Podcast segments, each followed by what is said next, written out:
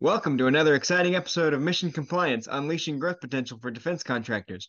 On today's episode, we're diving deep into the world of defense contracting and exploring the ever changing landscape of defense budgets.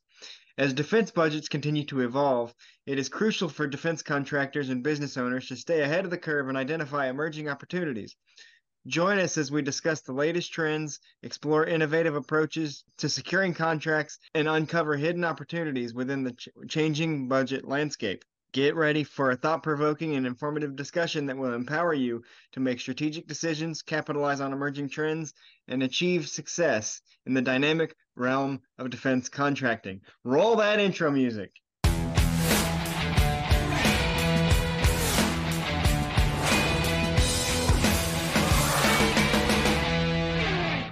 We're joined once again today by Mike Frieder, president of OnCall Compliance Solutions, a CMMC registered practitioner and CMMC certified professional assessor. Th- thanks for joining us again, Mike.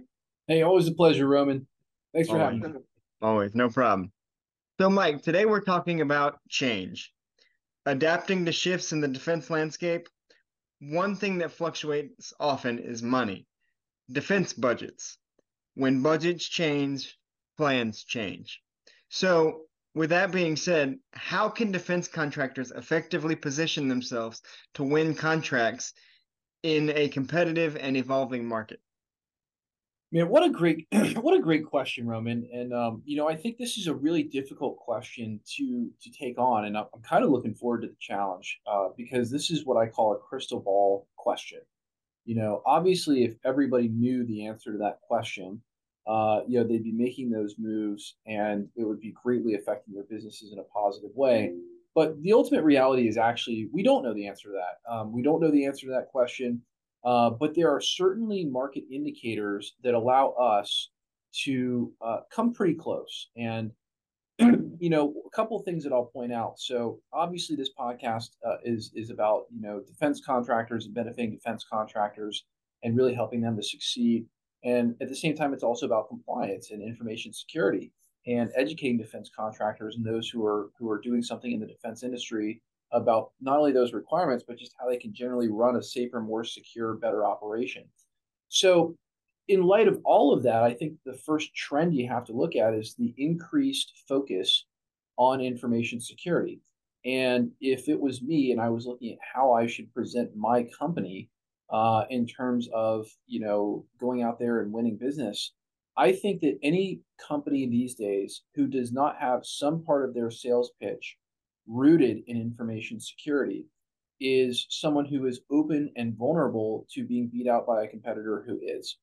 And I think that's really important because previously, you know, in the last 10 years, there really has not been a lot of budget placed on cybersecurity. I mean, there's a lot of talk about it, but the reality of budgets is that the average defense contractor has less than 1% of gross revenue towards the entirety of IT. So I'll repeat that statistic again. The average defense contractor spends less than 1% of its gross revenue on IT operations. and that includes cybersecurity, which falls under IT operations. So that's a almost staggering thing to think about, right? We've got cost of goods sold and uh, you know, all of our personnel expenses and lots of other things that hit the balance sheet, but such a minimal amount of money is put towards cybersecurity and IT. And hey, you know what? Technology is the most leveraged thing besides people in our business, right? So maybe it makes sense. But the reality, I think, is that if you look at the Gazelle companies, and, and a Gazelle company is a company that's doing 20% or more growth year after year for at least two years in a row, all Gazelle companies are pushing the boundaries on that 1% IT and information security spend. And, and oftentimes it's much more than 1%.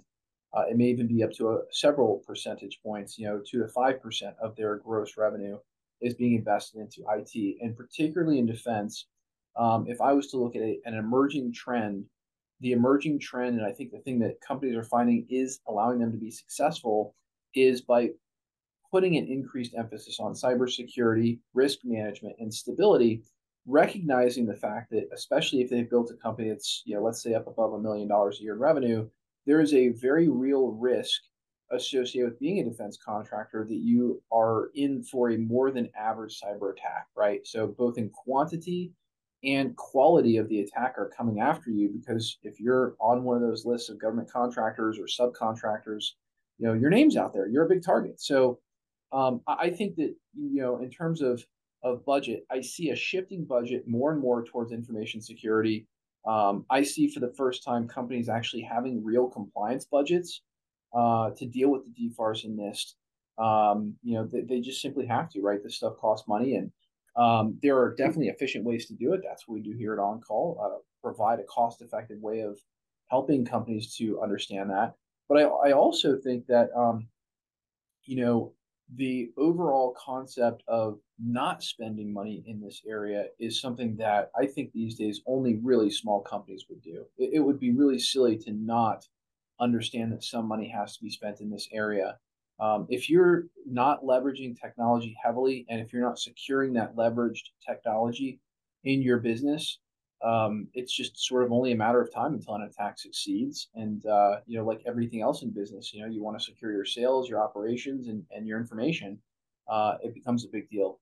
Reputation is another area that I think uh, I've begun to really see people put more and more emphasis on. I think there's a higher level of activity in PR amongst defense companies than there used to be. Uh, there's so many different buyers within the defense ecosystem that I think you really have to consider uh, the idea of how you're out there in the public eye and making sure that you're getting some press, even if you're a small business. Okay, so um, that may be just being not- you know, getting some notoriety in your local newspaper or uh, local news outlets. Um, why is it so critical? Because remember, the idea that you're involved in the defense industry is highly intriguing to private sector buyers. So, in other words, your ability to say, hey, listen, we meet DoD compliance guidelines for our information security. We're a very safe, secure partner to do business with. That's important to private sector companies as well. Private sector companies are starting to care about NIST SP 800 particularly in the medical, uh, the medical industry, and also in the credit card payment industry. PCI compliance is all based off 800 So, um, yeah, I, I think that's that's one huge place that I really see. And interestingly, I see some decreases in spending uh, you know, when it comes to marketing, I think that typically happens when you begin to be in a recessionary economy. So, what do you want to call this a recession, depression, whatever? Higher interest rates are going to suppress sales because people can't borrow money for next to nothing.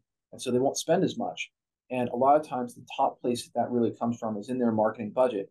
So, it makes it even more impactful to give your sales team a deeper message, a more convincing message uh, more competitive selling propositions to really stand out and differentiate yourself from your competition. So those two things go hand in hand: decrease in marketing budgets and increase in cybersecurity information security budgets. Uh, I think that's a trend that we will continue to see. Many factors can affect defense budgets, from recessions to threats to priority shifts. Uh, but that doesn't mean that the contracts aren't still out there for the taking. How can defense contractors stay agile and adapt to changing defense budgets? It's a great question. Um, and and there again, I think the answer is different for each defense contractor, but there are some universals, right? So again, this is I think whenever you're talking about the future of financial and budgetary things, it's a crystal ball scenario because you're not just fighting your own individual characteristics as a company, you're also sort of fighting market trends and things like that. So, um, you know, here's here's a great example. Uh, I see. Let, let me make sure I got the question correctly. Um, ask the question one more time, just for the audience. Yeah, sure. Yeah. Many factors can affect defense budgets, from recessions to threats to priority shifts, but that doesn't mean the contracts aren't there for the taking. How can defense contractors stay agile and adapt to changing defense budgets? Yeah, great question. So, so um, I think we touched on half the answer to that in the previous question, which is I think slight decreases in marketing budgets just because of you know recessionary level eco- economic events, increases in information security budgets to stabilize the operation, uh, to meet compliance and give the sales teams unique competitive selling proposition. And I think the final piece of this is you know frankly an increase in price. The bottom line is, is that defense contractors have requirements that simply didn't exist 10 years ago or five years ago, really. Uh, you know, I think this stuff started in 2017. We're now in 2023, so about six years ago, this stuff started. The reality is, most defense contractors still don't really understand what the macro impact is of having an extra compliance standard to contend with is. Simple reality is someone's got to pay for it. That's the defense contractor, and they better go up on their price, or else they're going to suffer in profitability. because there is cost to being compliant. Now, if you're a small defense contractor, your costs are going to be small, right? We've got micro sized programs at OnCall that can help with that. Uh, we are even on the verge of coming out with uh, a completely do it yourself methodology for getting compliant with our online um, you know, DFARS NIST and CMMC online course. It's it's not like a typical online course. You really get everything that you possibly can think of that you would need to be compliant, along with our support via email for a year. It's a really cool program. It's it's ultimately a program that we've designed to answer the call for the masses in the defense industry. As a matter of fact, actually, we're coming out with some really cool material talking about how we're changing the defense industry by putting out a product like this. It's something that we even we ourselves were afraid to put out for years because we didn't really know if people could handle this themselves. Uh, it is extremely large and technically complex, but one way or another, there's a cost to it. So understanding that you've got to go up on your costs or rather your price to your clients. Also, there's this horrible misnomer that defense contracting isn't profitable. I think, you know, to anyone who says defense contracting isn't profitable, I'd like to ask you, well, who's in charge of your pricing, right? Last time I checked, I don't know very many companies that are not in complete control of their own pricing. Now, they may think that there's market conditions that dictate what their pricing is.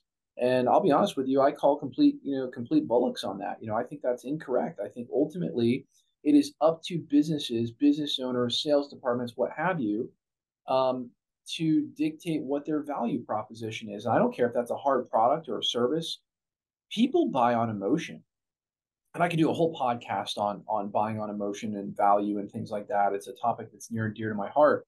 Ultimately, at the end of the day, people have to perceive a value during a purchasing process, and that is an emotional response. I don't care if they're putting you into a buying matrix. You know, they're gonna they're gonna assign you score points and things like that if they're really a, a technical buyer. And then they're gonna go at the end of the day, they're gonna say, look, who do we really want to work with? And it's an emotional decision. So they just need the data and the evidence to back it up if it's questioned. But ultimately, go up on your price. Second thing is look at cost reimbursement contracts. Okay, this is a thing with government contracting that doesn't exist in the private sector. You guys are having to get compliant specifically because of a government mandate. Okay, that's unique, right? And especially for defense, those mandates cost serious money.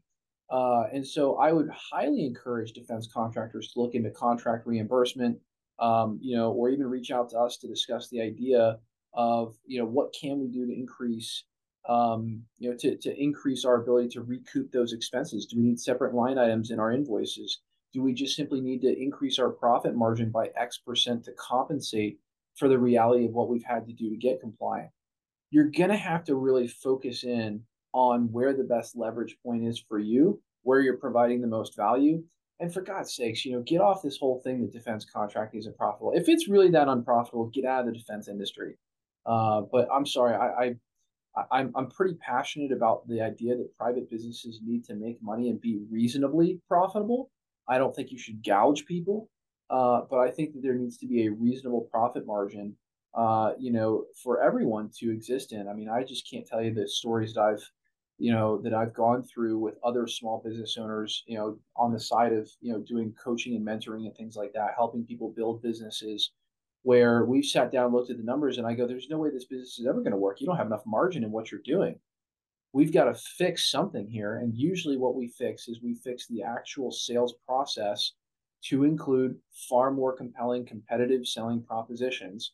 And you know, if you're in defense and you're like, "This stuff doesn't apply to me," you know, I don't know. You you might need an attitude adjustment. Sorry, but you know whether you're the only difference between you and a regular you know private business is that you have one massive buyer who the people within there are micro buyers that network with each other. Um, I'll give you another terrific example. We're going to the uh, the Navy Gold Coast trade show. And the amazing thing about that trade show is that we are going to be in a room with thousands and thousands of people who are individual buyers, and they're all from the government, right? It's all if you really think about it, it's all one big entity, right? The government or the DoD. Uh, you know, but we're meeting with buyers from the Navy, the Army, Missile Defense, Space Force, NASA, uh, you know, and then and then all the major primes, BAE, you know, Lockheed, Raytheon, all those people are going to be in that room. But and they all they all have different needs, and so uh, you know, it's just your market. It's a blessing because your marketplace in defense is just so much better defined than it is in the private sector. I mean, a typical small to mid-sized private sector business, you ask the salesperson, who are you selling to? And they will say something ludicrous like, well, you know, I'll sell copiers to anybody that moves, right? And that's a fair statement. When you're in defense, though, you already know that you're selling copiers to someone in the Navy or departments of the Navy, and you've got this instant ability to identify a list of buyers for your products. So, um, you know, again, it's it's for me. I think this stuff's really fun to, to, to talk about. But gosh, most businesses could just be so much bigger and so much more profitable if they'd go back to the fundamentals and recognize the fact that they've got to tighten ship They've got to make a proper profit margin considering all of their expenses, which includes, you know, compliance and the changing information security landscape. And they've just simply got to make sure that along with those price increases, they also are delivering more value or conveying their value better to those people who are, um, you know, uh, are, are the buyers so that they can understand that the right decision to make is you. To succeed in the face of any change, such as such as budgetary change, a defense contractor has to know what they're looking for and then once they find it they have to be able to close on it to be able to get that contract to get that deal to move forward. So how can defense contractors identify and seize emerging opportunities in the defense market? It's a great question. Um, you know what i think they've got to get out there um, the pandemic was a very interesting period of time that we've all been through together it is so easy, and I'm completely guilty of it myself. It's so easy to stop leaving the house because you're comfortable. So, you know, if you're a defense contractor, maybe you're an IT director, whatever, um, you know, and these questions, look, I, I, think a lot of our audience are typically attorneys and IT directors and people who are having to deal with the controls of NIST. But nonetheless, you know what? Pass this podcast on to your boss, pa- pass it on to the sales director, right? Like I think we we touch on this a lot and the reason we do it is because we want you to be able to easily, you know, pay for the correct solutions uh, for information security that you're going to need. You know, what I would tell you is, um, I, I think that you got to get out there. You know, um, prior to prior to the pandemic, you know, the old-fashioned way to do it was networking. You know, the military and the DoD are old school ways of doing things, and I'll just tell you, you might think you're big in your market segment, but unless you're going out to in-person events these days, you're not that big. Here's another thing. You look at trade shows, and this is a big revolution that, that we went through a while ago. We go, look, who's at these trade shows? The biggest companies in the industries. I mean, like the biggest ones. You know, big companies typically are not bad with their money. They're usually pretty good, and that's why they survive for so long and are able to get so big. And if marketing in person at trade shows and different, uh, you know, in-person events um, is something that you know the big companies are doing, shouldn't the small companies be doing it too? But the challenge is the first thing they see is the expense, and they don't necessarily understand the opportunity. And I think if you're listening to this podcast, you know, I'm, I'm super psyched to try to help anybody understand this and shortcut their path to success. Uh, I think you've really just got to remember that the best way to do business sometimes is with a handshake, uh, you know, and an in-person conversation. And I think it's really, really challenging right now. Um, here's another example, right? Our whole company is virtual. I mean, we have three physical offices but we have staff all across America. We travel internationally. Um, I don't work any different from when I'm in the office than when I'm at home than when I, I work several other places. We have all the security in place to do that.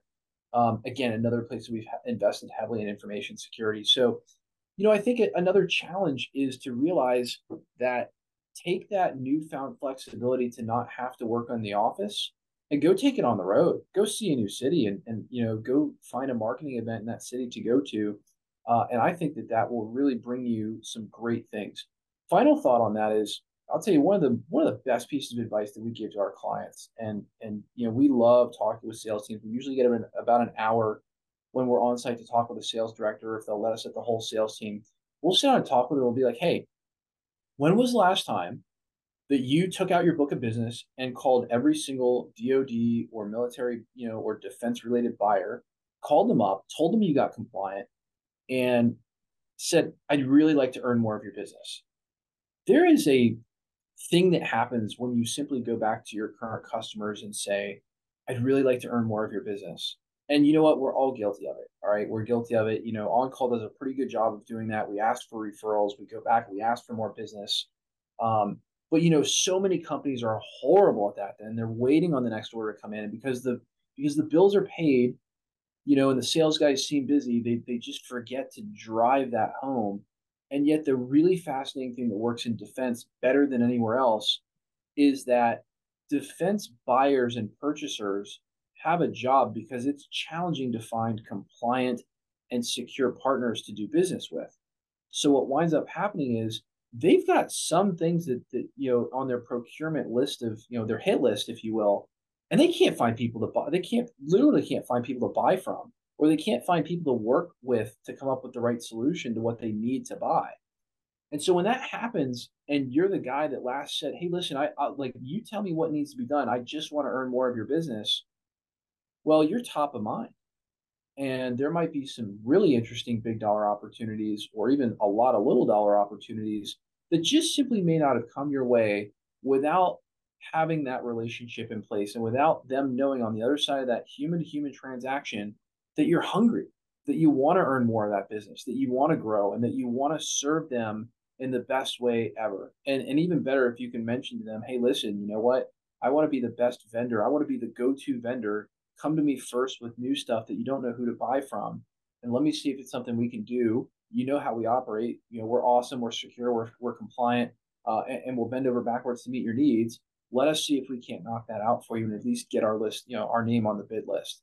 So I think that's such an old school tactic. It almost sort of goes away and it leans on the buyer who has to then go out and search. But if you're already there, look out, man. That's when sales really start to multiply.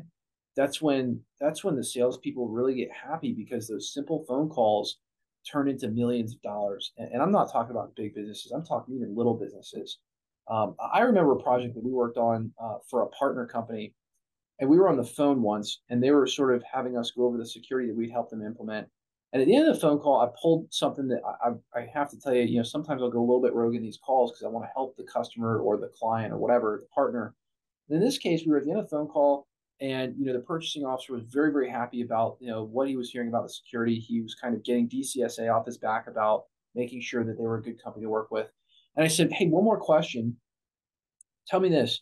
Do you have any other projects on you know that, that you're like looking at, at procurement with? Because now you know way more about us right? So it kind of reciprocity principle there. You now know way more about our company and what we do and how we secure ourselves. You know we're serious. You know we got this handled. Do you have any other projects on the books that maybe we haven't talked about yet that you're working on procurement for that we just might not be aware of that we might be able to get our name in the hat and i said that and all of a sudden three new projects popped up worth like $8 million just because of that conversation, just because a guy on the phone asked, How can I earn more of your business essentially? And so um, I just, you know, I drilled that fact home and it almost seems really rudimentary and second nature because it was drilled into me in my in my early days of sales training and, and sort of coming up building businesses. But I was just really, you know, I want to pass it on to our audience because it's it's just unbelievable. Salespeople don't make sales calls anymore. They just they they rely on that warm lead intake, and that's all they work, and they don't do anything else. And they clock out at five, and it's like, hey, wait a minute, there's more that can be done here. And this is, but sometimes they are lacking the mechanics, and those are the mechanics. Pick up the phone, call your procurement people, call your buyers, say, hey, just want to let you know about this cool thing. We just kind of compliant with DFARS, NIST, and CMMC. Um, if you got any extra work that would be, you know, kind of if you have any extra work that you can send our way, particularly I love defense work because we're qualified for it, or any other kind of work you might have that, you know, really needs a gentle touch and, and, and, a, and a secure handhold because look, we're like, def- we're defense rate. We have defense rated security here. Um, so hopefully that helps.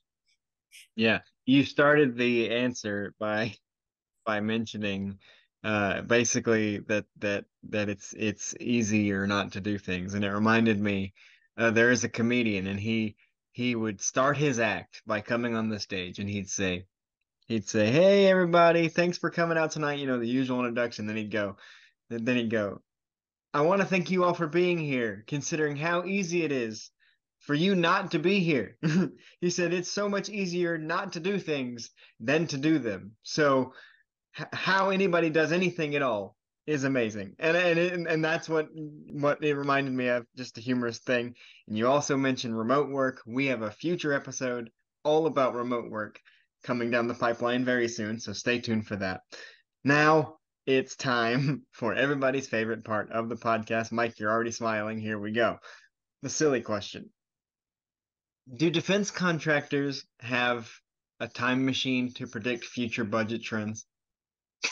That's a that's a really interesting question. You know, we should just rename this the crystal ball episode, man. I guess.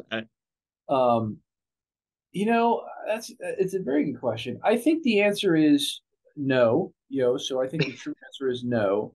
But I think, like I mentioned earlier in the podcast, there are market indicators. Um, if I'm a defense contractor, you know, we do this for a lot of our clients, and I'm looking at the market and I'm going, what's going to happen? Here's the first thing I'll tell you is behind the scenes, defense compliance is extraordinarily ramped up for two reasons. Number one is the war in Ukraine, and the U.S. is essentially supplying itself, all of its partners, and Ukraine uh, with the war machine. I mean, I just I don't know I don't know what better way to say that. If you're not die if you're not swimming in defense business right now versus what you were doing two or three years ago, there's something wrong. I mean, there's something like you need to be reaching out with your sales teams to the procurement people to find out what's going on, you know, or if you don't know how to do it, engage with us and, and, you know, we'll fly out and we'll teach your sales teams how to do it. Um, we do that. Absolutely. It's a one-off service, but uh, ultimately at the end of the day, you know, pay our day rate and, and, I'll come work with your sales teams or we'll have one of our other experienced people. Uh, we've got one other person on staff who also has that level of experience.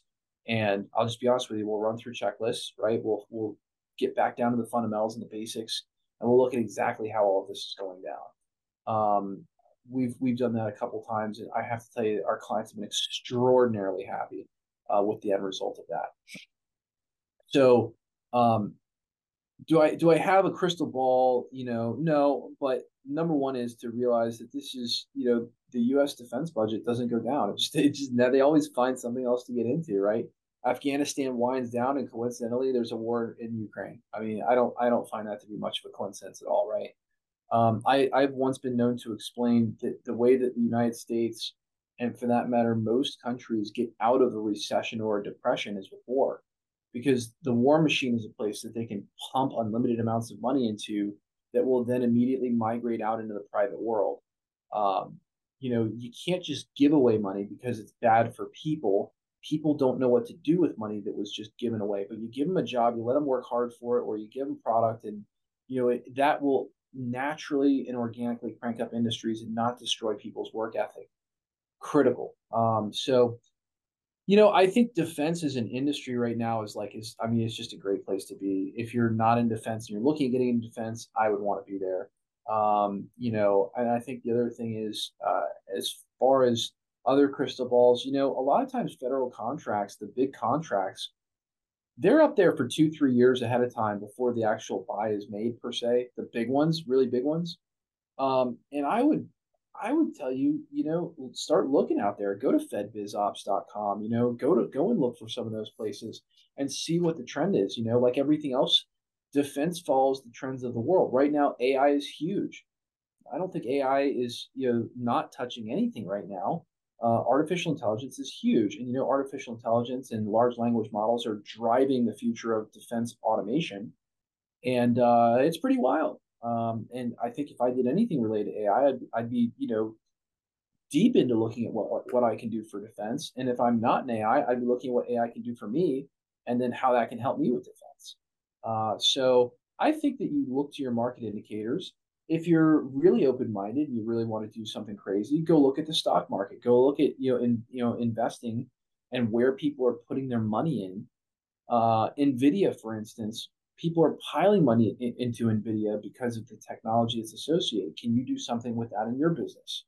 Um, so you know, I, will tell you, I think I think that you have to look at those things. I think another thing, finally, that I'll point out is you want to look at uh, the situation with interest rates. Interest rates are high right now. So people are not sort of just spending money willy nilly. They're being very cost conscious about what they spend money on. Uh, are you in an industry where you have the ability to accelerate growth with some marketing spend where your competitors are not doing that? Um, I will tell you that in every major recession in the last 20 years, we've come close to doubling or quadrupling our company in every single one of them. And the reason is because we never lift the pedal on our marketing spend. I would tell you that our marketing budget has only grown over the last 20 years. And, um, you know, I just generally happen to think that you need to be conservative. You need to watch your profit margins. But the time to invest in your company is typically the time when it gets to be the hardest. So if you're a small defense contractor out there and you know you're really sensitive about the idea your company's not that profitable, uh, my question would be, well, is it not that profitable because you haven't reinvested very much into it? And is it is it time to, to change that game while the economy is still churning under us? We're not in a depression, uh, and there's a lot of defense stuff going on. Is this the time to go out and invest in something like compliance, for instance? You know, go get compliant. Go invest in a sales guy. Go invest in you know some marketing or make it to one of these trade shows to get hands on for a change.